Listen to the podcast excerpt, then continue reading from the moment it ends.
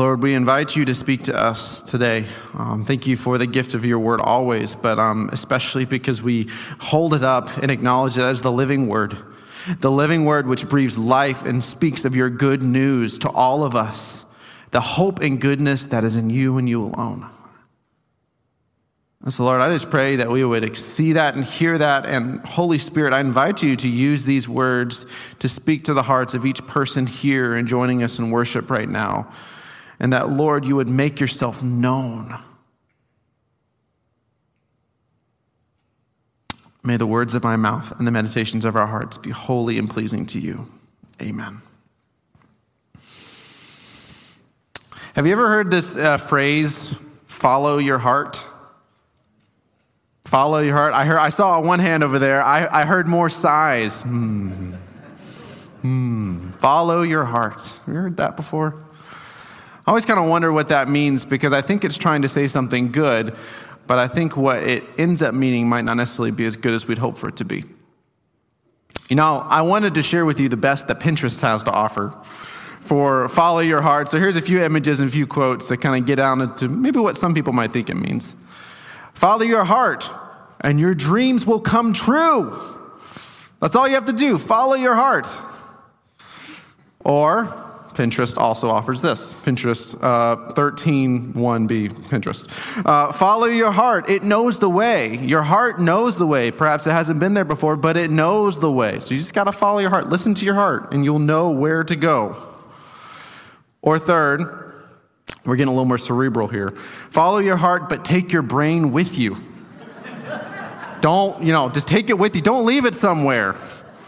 Take your brain with you. And the last one um, is uh, your heart knows things your mind can't explain. And this image here, it works really good for the last quote, too. This image here. like, heart, I got you, brain. I'm taking you with me. We're going. Um, now, those are kind of, you know, just small examples. You know, take it for whatever they're worth. But they, you know, even though they probably begin to say something that is confusing about our hearts, they also are trying to say something of value. And what I mean by that is that there is something about heart knowledge. Like what is happening here, our worship and our space, is not all about just the brain. We're not just let's get become the Christians that think the best. That's not the goal here. Our hearts are very much a part of our walk with Christ, our spirituality, our faith, our life, our identity, and we can't really separate that. But to put it all in the idea of how you understand your heart could lead to some misgivings. And part of this is the assumption is, and I invite this for all of us, what, what are our hearts actually capable of? Have you thought about that? What if you were going to solely rely on your heart? What would happen in your life? Would bills get paid? would um, would work happen? Would the house get cleaned? And those are really very small examples. But as I say that, our hearts are not just part of who we are; they are the center of who we are. And our hearts guide us and direct us. Very importantly, I love the way the Proverbs describes the heart. Proverbs 4:23 says this, "Above all else, guard your heart, for everything you do flows from it. Everything. It is the center of who you are." And so for me when I think of, okay, how do I guard my heart? You know, how do I guard my heart? I think it means for me taking a deeper look of well, what's happening in my heart? What things in my heart are good and what things in my heart are not good? What things in my heart don't reflect what God's like? And as I start there, and I want you to do this with me today as well, as I start there thinking about what's going on, I also want you to think about what God's heart is like. What is God's heart like? How does everything God does flow from His being, the center of who He is? How is getting your mind wrapped around God's heart going to help you in drawing near to Him? So this kind of thinking is really connected to Lent. We're part of a, we're doing a series right now called Even Now Return to Me, which sometimes feels a little general, but what I, what I want us to hone in on understand why I wanted to focus on this so much for Lent is that it is so essential as followers of Christ that we hear all of God's invitations through all these different places in Scripture that He's calling us to return to Him, to go back to Him. And part of this, connected to this sort of beginning message, part of the message is this idea of the heart. That we're not just people of the mind, we're people of the heart. So, how do our hearts hear this call and invitation to return back to God? I was listening to a message this past week, and it was part of a series that was done at Redeemer Presbyterian Church in New York City, which is where Tim Keller served for a long time. And they did, they had a series where they focused on the attributes of God. And there was a thesis for this series. So I'm giving you context for uh, the thesis I'm about to tell you, but I found this very powerful and very important for us this morning. Every intellectual mistake, every destructive emotion, and every harmful behavior stems from not knowing, refusing, or forgetting who God is. So every intellectual mistake, choice I made by my mind, maybe, or destructive emotion, not just, there's a really good place for anger in our life, but anger that becomes bitterness, angerness, the anger that becomes hatred, or even paralyzing fear. That's a destructive emotion in a way. Every harmful behavior, all these things, they stem from not knowing, refusing or forgetting who God is. And the return, related to our hearts, is about remembering who God is. And remembering and confessing who God is reveals the condition of our hearts and it shows us what God's heart is like. So, the way I want to flow through this in Jeremiah this morning is three ways. One, I want us to reflect on the condition of our hearts. What is the condition of our hearts this morning? Or what are the conditions of the hearts of the people that Jeremiah was speaking to in those passages that were read before? And then we're going to look at God's heart for us. And that's going to lead us to looking at the new heart God wants to give to us. So, First, I want to begin by looking a little closer into Jeremiah. Jeremiah the prophet and Jeremiah the people around Jeremiah. And the first thing I, Jeremiah is a very long book. It's one of the longest books in the Bible, especially per verse count. The amount of words in the verses longer. It's almost like really close to Psalms, to be honest. Uh, and Jer- Jeremiah the prophet has a rough go. All the prophets really have a rough go, to be honest. But Jeremiah has a couple different uh, superlatives that really kind of capture the struggle he has in his ministry. I mean, he is known as the weeping prophet. He's also credited for writing Lamentations. So lots of grief and sadness, and I'll explain why there is in a little bit. But he has a rough call. It's also, and I, I, I, he's also one of the most human prophets. And what I mean by that is we learn all these very personal details about Jeremiah. In the beginning of the book, the way God calls Jeremiah, it's all these details about his family and of his life and community. And even the way he personally experiences the struggle around him, you see his heart and anguish. Very personal. And it's not just Jeremiah the prophet that's a big part of how to understand reading Jeremiah, but it's also the people. They, God basically called the people to follow him in life, and they said no. And they dealt with serious consequences, consequences that they knew would be coming time and time and again. So, one of the things that is a cue in to what's already happened in the book is sometimes you'll read in the Old Testament Judah and Israel. Have you ever seen that? Judah and Israel, and it's not like you have a map in front of you. What does that mean? Well, whenever you read in the Old Testament that Judah and Israel are kind of different entities, it's because you had the 12 tribes of Israel. Do I have everyone so far? And oftentimes, the 10 tribes of Israel were called Israel. There were the northern tribes and the northern spot, and then Judah and the Levites connected to Jerusalem were Judah. So sometimes in a book like Jeremiah, it's not telling you the geography, but it's basically saying, things have happened.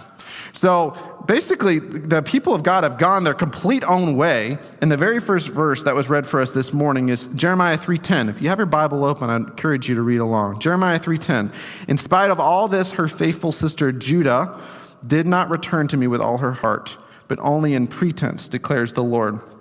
What's already transpired is that the rest of the tribes, the 10 tribes I just told you about, they're gone that they had their chance, they walked away from God, they're gone. And God was hoping and desiring, this is the language through the prophets, that the people watching what would happen to these other communities, seeing, oh, God is bringing judgment to these other communities because they walked away from him, that they, Judah, Jerusalem, and the people around Jerusalem would still return back to God, that they could still do it. But they fail to do that. That's what 10 is talking about. Judah, which is the people around Jerusalem, they have watched everything happen to all these sister tribes, and still they haven't changed their action.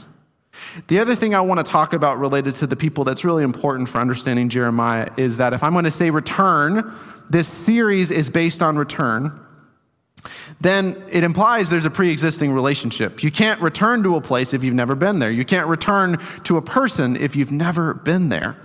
And in the Bible, the return is based on the language of covenant. Covenant, which is this relationship God builds with his people. One of the beautiful places that describes this is Exodus 19. Exodus 19, it'll be, the words will be on the screen for you.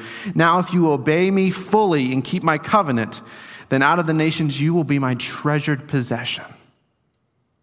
You will be my treasured possession. Although the whole earth is mine, you will be for me a kingdom of priests and a holy nation. That God is trying to call people to himself, just like he's calling you and me.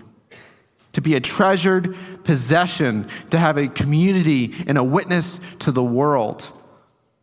And one of the things that's described as part of what this covenant community is, is to, supposed to be like is described in Deuteronomy, which you'll recognize it because Jesus echoes and references this, is that we are, the covenant community is to love the Lord your God with all your heart and with all your soul and with all your strength. You've probably heard that before.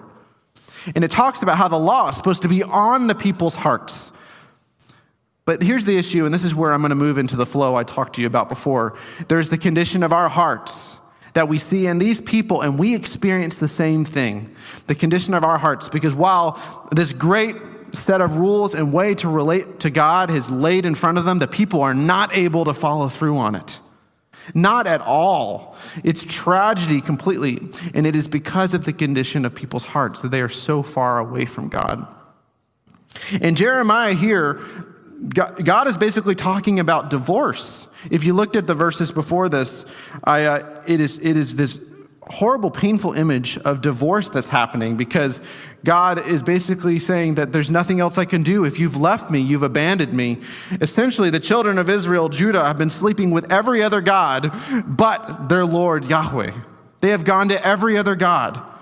The pain as God relates to his people as husband, watching this happen over and over again amongst people who have experienced the love of God personally. They had a home with God and yet they've fled him, they've run away. God is calling his people back home. I wanted to reread a few of these verses, but I'm going to use a paraphrase um, from uh, something called The Voice. It's a paraphrase, theological interpretation, something I really enjoy. But I, I mentioned the emotion of the text. I wanted to share the emotion. So please hear these verses again. It'll follow the verses you have, but with some slightly different words. Return to me, faithless Israel. I will look on you with mercy, not anger. Just admit what you did, your sin against me. Have you rebelled against the, how, how you rebelled against the eternal your God? How you gave yourself away to foreign gods in the open, under the trees? How you disobeyed my voice? Come back home my restless, faithless ones, for I am your master, your husband, not that other God, and I will make, take you in. I will bring you to home in Zion. O Israel, if you turn, turn home to me. This is in chapter 4. Just turn away from the vile worship of those things, those idols that repulse me, and put them out of my sight for good. Come home to me and never stray. The root of Israel's problems is not that different from our own. And what's so clear in these verses is the root for their sin, for their shortcoming, is idolatry. Acting as if someone or something is God when someone or something is not God. And forgetting and rejecting the God who has saved them and delivered them over and over again. You know, it's kind of similar to that thesis statement I read in the beginning that every destructive mistake, every destructive emotion or harmful behavior, it comes from refusing to believe who God is. And idolatry, you know, for these people, you think about the fact that they're a, becoming, they were a bigger nation, becoming an even smaller nation. They're under threat of persecution and death. And they cave in to what is a much easier way. A couple of the motivations are just that it's more convenient. Can I just have lots of gods? Is that easier? Is that more convenient? They don't want to clash against having different beliefs from other peoples, and perhaps they'll, they'll be less threatened and in less danger if they don't hold on to the truth. Or some of it is the fact that they've given into this more self centered approach to faith. I just want to cater to my needs and to what I want in life rather than focusing on God or focusing on the needs of others. Or perhaps what they really want to do, and as we kind of, I think, also know this, is they really want to control their own circumstances. They really want to be in control and power and not have to wait on God to act, because who wants to wait? But then God, in this passage in chapter 3, is saying, Even now, return to me, I will forgive you. Acknowledge. Acknowledge your guilt. Acknowledge the ways you've disobeyed. Acknowledge the ways you've cheated on me. And I will restore you. I will bring healing to what has brought harm. The only problem is, and this is I want, why I wanted to look at a few of these passages in this series, is that this is one of many calls of grace and repentance that God gives. And no matter how many offers there are, they are not enough. That nothing really changes. That this invitation, it keeps happening and happening over again, and that people keep falling short. They don't rearrange and reorient their lives around God, and it's because they are far away from God in their hearts. But there is hope and there is a promise for change. I look at 315. If you have your Bible open, you'll see it. 315, where it says this Then I will give you shepherds after the knowledge, after, uh, shepherds after my own heart who will lead you with knowledge and understanding. Shepherds after my own heart. I see that as a personal sort of challenge to me. The shepherds here are oftentimes the kings that would lead people astray. You can think of David, who was a king after God's own heart. But for me, I hear this, and I just know as a call as a pastor that I must have my heart around the Lord, His understanding, His will, His purpose. In fact, when I first moved here, someone actually gave me a gift of a paddle with this verse attached to it. The idea that shepherds by the Spirit are leading people towards what John spoke of earlier as those quiet pastures leading people towards the life of God and with them. I can only do it by God's grace. The other, you know, I mentioned promise, hope, promise, change. That's speaking to something that can happen in people's hearts. The idea that shepherds can have a heart after God means that people should and can have a heart after God. Or in one day, and it says in 317, no longer will they have stubbornness in their evil hearts. That's what it says. So, addressing the condition of their hearts is connected to how we understand what God's heart is. That's where I want to transition to here. How, what is God's heart for us? Because God's heart is not just based on what he does, although we can learn a lot about that. It's based on the center of who he is. His heart comes directly through the being of who God is God the Father, Son, and Holy Spirit. And Jesus says one of these, you know, if you're going to have top 10 verses, this would probably be one of my top 10 verses. If you don't have top 10 verses, it's okay. All the word is profitable and corrective and amazing. But uh, Matthew 11 is one of these verses I would imagine many of you would say, I'm going to hold on to that one. Come to me, all you who are weary and burdened, and I will give you rest. Take my yoke upon me and learn from me, for I am gentle and humble in heart, and you will find rest for your souls. Jesus, in this verse and what we know in his witness in the Gospels, perfectly reveals the heart of God. As, as a person who is gentle and humble. And because of all those things, any of us here, any of us watching, any of us joining and participating, we can find rest in God. And Jesus desires that rest for us, true rest, which involves returning to the genuine source of rest and nothing else which also leads us to true repentance for where we are. And I think about repentance a lot because as a parent, you would just end up saying, I've got to build some sort of from the ground up way of understanding grace, forgiveness, repentance, although I've never used that word with my kids, but repentance. But I know what it's like, you know, Christy and I, when we're trying to get our kids to be, you know, be kind to one another, that we almost, I almost feel like we're coercing repentance out of them. It's like, you need to say you're sorry. I was like, do I have to say I'm sorry? Okay, fine. And then you say, I'm sorry. And it's like, did you mean it? Like, yeah. Not convinced. But in Jesus, it's important for us to see that we see the depth of God's heart and God's own heart, not us, not us today deciding, well, I think I'm going to be a better Christian. I think I'm actually going to do the things I think I'm supposed to do. That's not what brings about change. Otherwise, I think maybe a few people in the Old Testament would have figured it out. But Jesus ultimately reveals what is needed for true repentance, which is God directed, grace responsive, and obedience producing. And so it leads us to this idea, and I want to reflect on those three things more in this week, the, the next, up, next upcoming weeks. The idea that true repentance is directed by God, true repentance is a response to grace, and it produces obedience. But it's because of who God is that transforms who we are.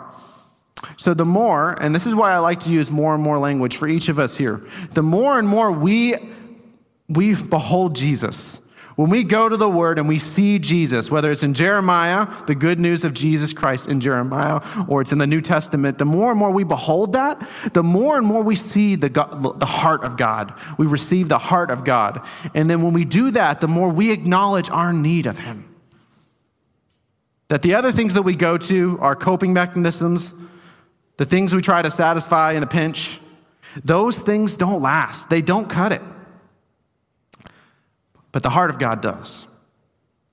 And what God's heart does not just leave us in this place of, I don't know what to do, do I have to figure it out? God's heart does not leave us there. He promises in those days they will start to experience a new reality. All, all these books, that's why the, the Bible is such a beautiful work, because it speaks to what God will do, has done, is doing, and it speaks to the fact that a new heart is going to be given to the people of God.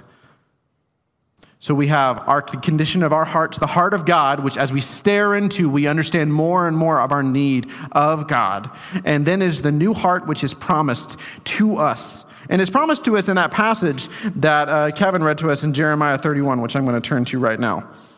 The days are coming, declares the Lord, when I will make a new covenant with the people of Israel and with the people of Judah. Now, the new covenant is only mentioned in the Old Testament like this once, and it's this passage. It's a very significant passage for understanding what God would ultimately do through Jesus and through the people of God and through the church of Christ, the body of Christ. It's so important. The days are coming when I will make a new covenant with the people of Israel and with the people of Judah. And what we see is that, yes, this is the same as the old covenant, but it's also new. So, what does that mean? It's a continuation of the covenant. Because he talks about, and he's referencing, I read from Exodus 19 before, that was this treasured possession calling for the covenant people of God at Moses at Mount Sinai. They, Israel broke that one. It's broken. The covenant vows were broken. The blessings that were promised had to be removed. The curse remained over the people. It was broken. There needs to be a new covenant that would come about, but one that would actually allow and make and lead the people to be capable of fulfilling the expectations. And what's so key is that it's about that right knowledge of God. Remember, all these mistakes, all these things, honestly, I lament and hate in the world are the things that come from refusing and not knowing who God is. How do we step into the right knowledge of God and be the healing grace and mercy of the world? I love how John, in his prayer with us this morning, talked about accepting promises. Because in this passage about the new covenant, there were five promises that stuck out to me this week. Five promises about the new covenant. And I think it's important that we repent, believe, and accept them. The first of which is the promise of reconciliation. The very first idea of reconciliation is that I remember the different peoples, Judah and Israel, they're pretty, it's, the word is divided kingdom. It's very painful to read about in the Old Testament. But the idea is that God would bring back these people, God's own people, just as He would bring back all of His people, all of the people from all cultures, all times and places, that God would reconcile people into one redeemed community. The second promise is about regeneration. It's the promise of regeneration. That this new covenant, this new calling would transform people from the inside out, which means it's not just, can I just look good on the outside? It's not that at all. I will put my law in their minds and write it on their hearts. Have you ever thought about God doing this work of shaping the inside of your personality, of the way you relate to Him? that would allow you to be more gracious to your spouse or to a close friend or to your children. That is the promise of regeneration, which, as Hebrews tells us, is through the work of the Holy Spirit. Hebrews testifies. If you're wondering how this happens, it's through God working in your life through the Holy Spirit and engraving his law and love in your heart. The third promise is about belonging, the promise of belonging, that through this new covenant, there would be a mutual relationship of love that happens. Because what happens in, the old, in Israel's case is that, you know, God always was this pouring out of love. It's the heart of God. And they would just turn away from him painfully with the golden calf. You see this reverse and shunning of God after days being apart from Moses promise of belonging. I will be their God, and they will be my people. Those, those, those verses, they, they reverberate through all of Scripture if you know them. I will be their God, and they will be my people, which is God's way to personally say to each of us, I am yours. I will be yours, and you will be my people. You know, one of the critical things about our identity as people in the world is this idea of who, do, who am I? What am I supposed to do? And we keep trying to find ways to fill that gap in our lives, and it gets detached painfully and wrongfully so from I am yours. That we belong in body and soul to Christ. That He is our creator, our redeemer, and the only source and place through which we have find purpose and belonging. I am yours union and communion with God. The fourth promise, I said five, so I'm almost done. Five, fourth is the promise of testimony, the work that would happen as part of the community, which happens in the church that people would share the good news of this reality and relationship with God. And part of this is knowledge of God, that the knowledge of God would be apparent in all of the world. This is part of the solution and reconciliation and healing that happens in the world. Verse 34 says this No longer will they teach their neighbor or say to one another, Know the Lord, because they will all know me. This is looking way ahead. They will all know me, and the least of them to the greatest, declares the Lord. The last promise is the promise of forever forgiveness. This idea that the grace that God is speaking of in this covenant, this covenant completely marked by grace, will transform and forever give people. For I will forgive their wickedness and I will remember their sins no more.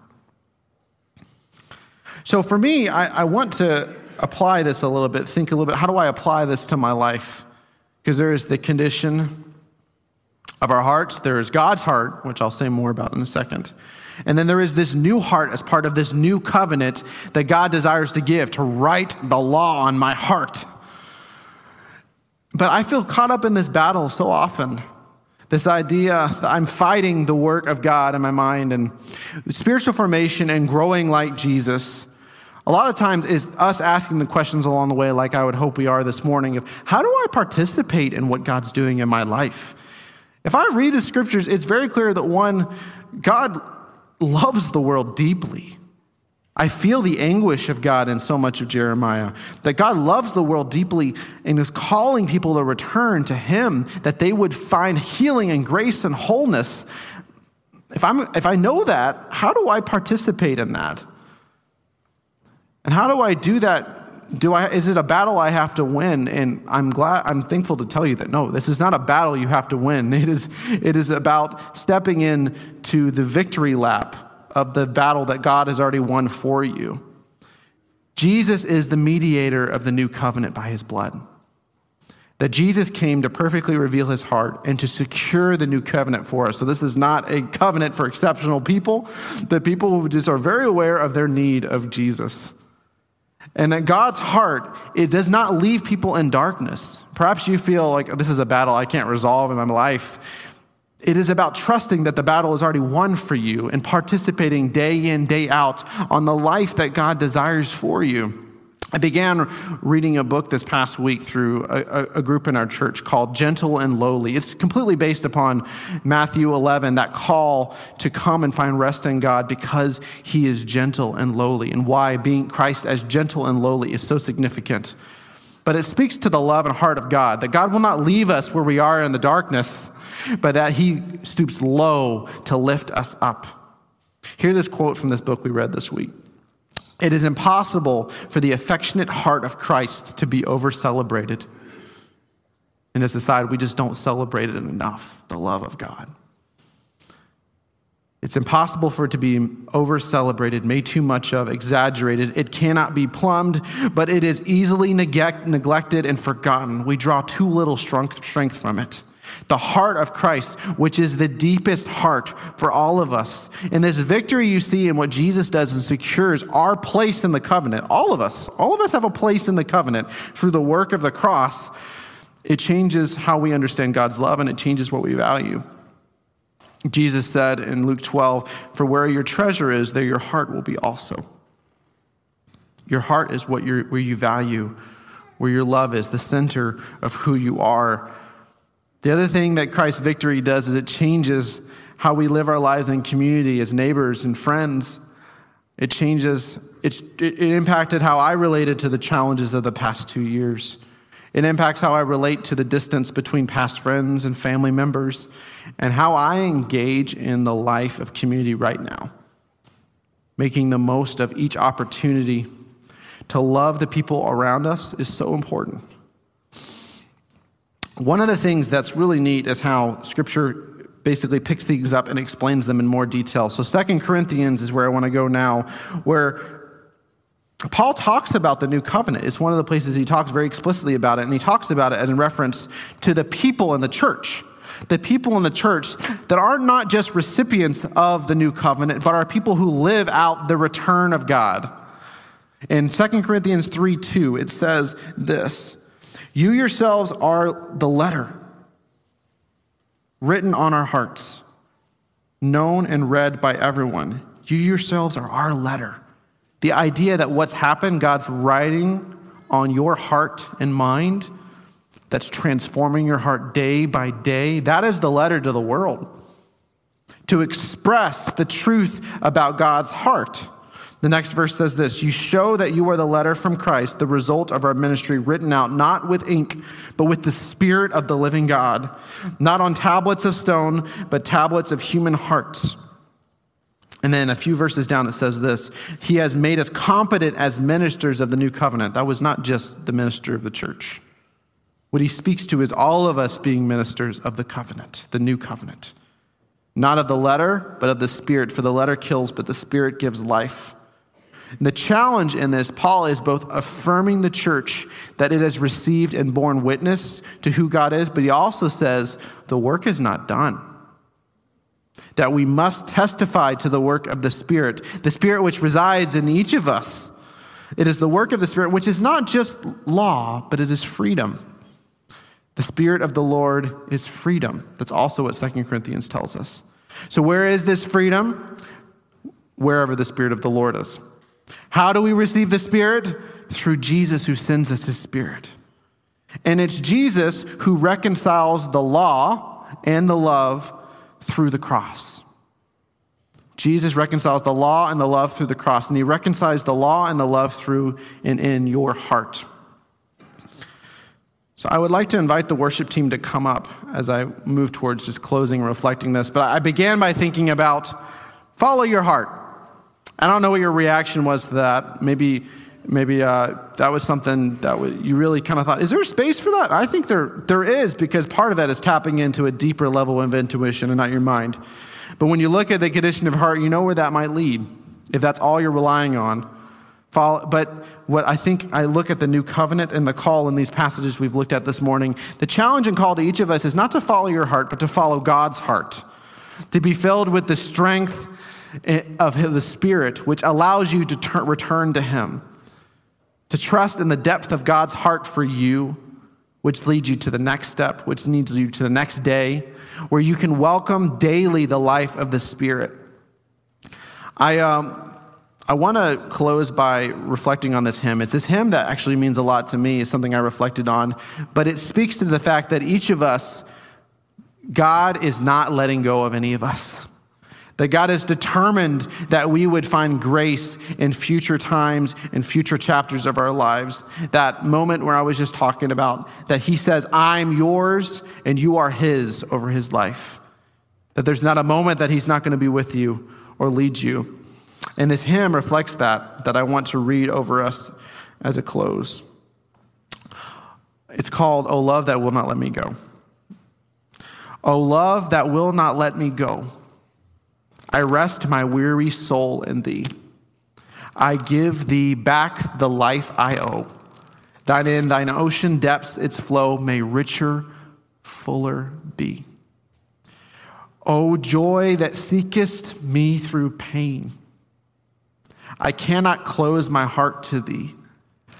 I trace the rainbow through the rain and feel the promise is not in vain that morn shall tearless be.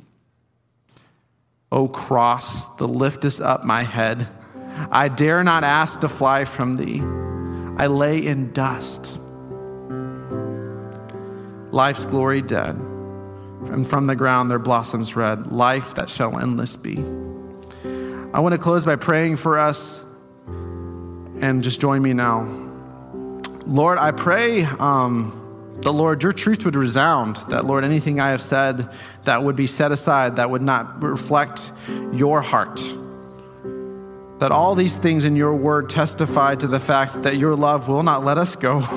and you're calling us to follow your heart and not to just be left following our own, because in that we would be lost.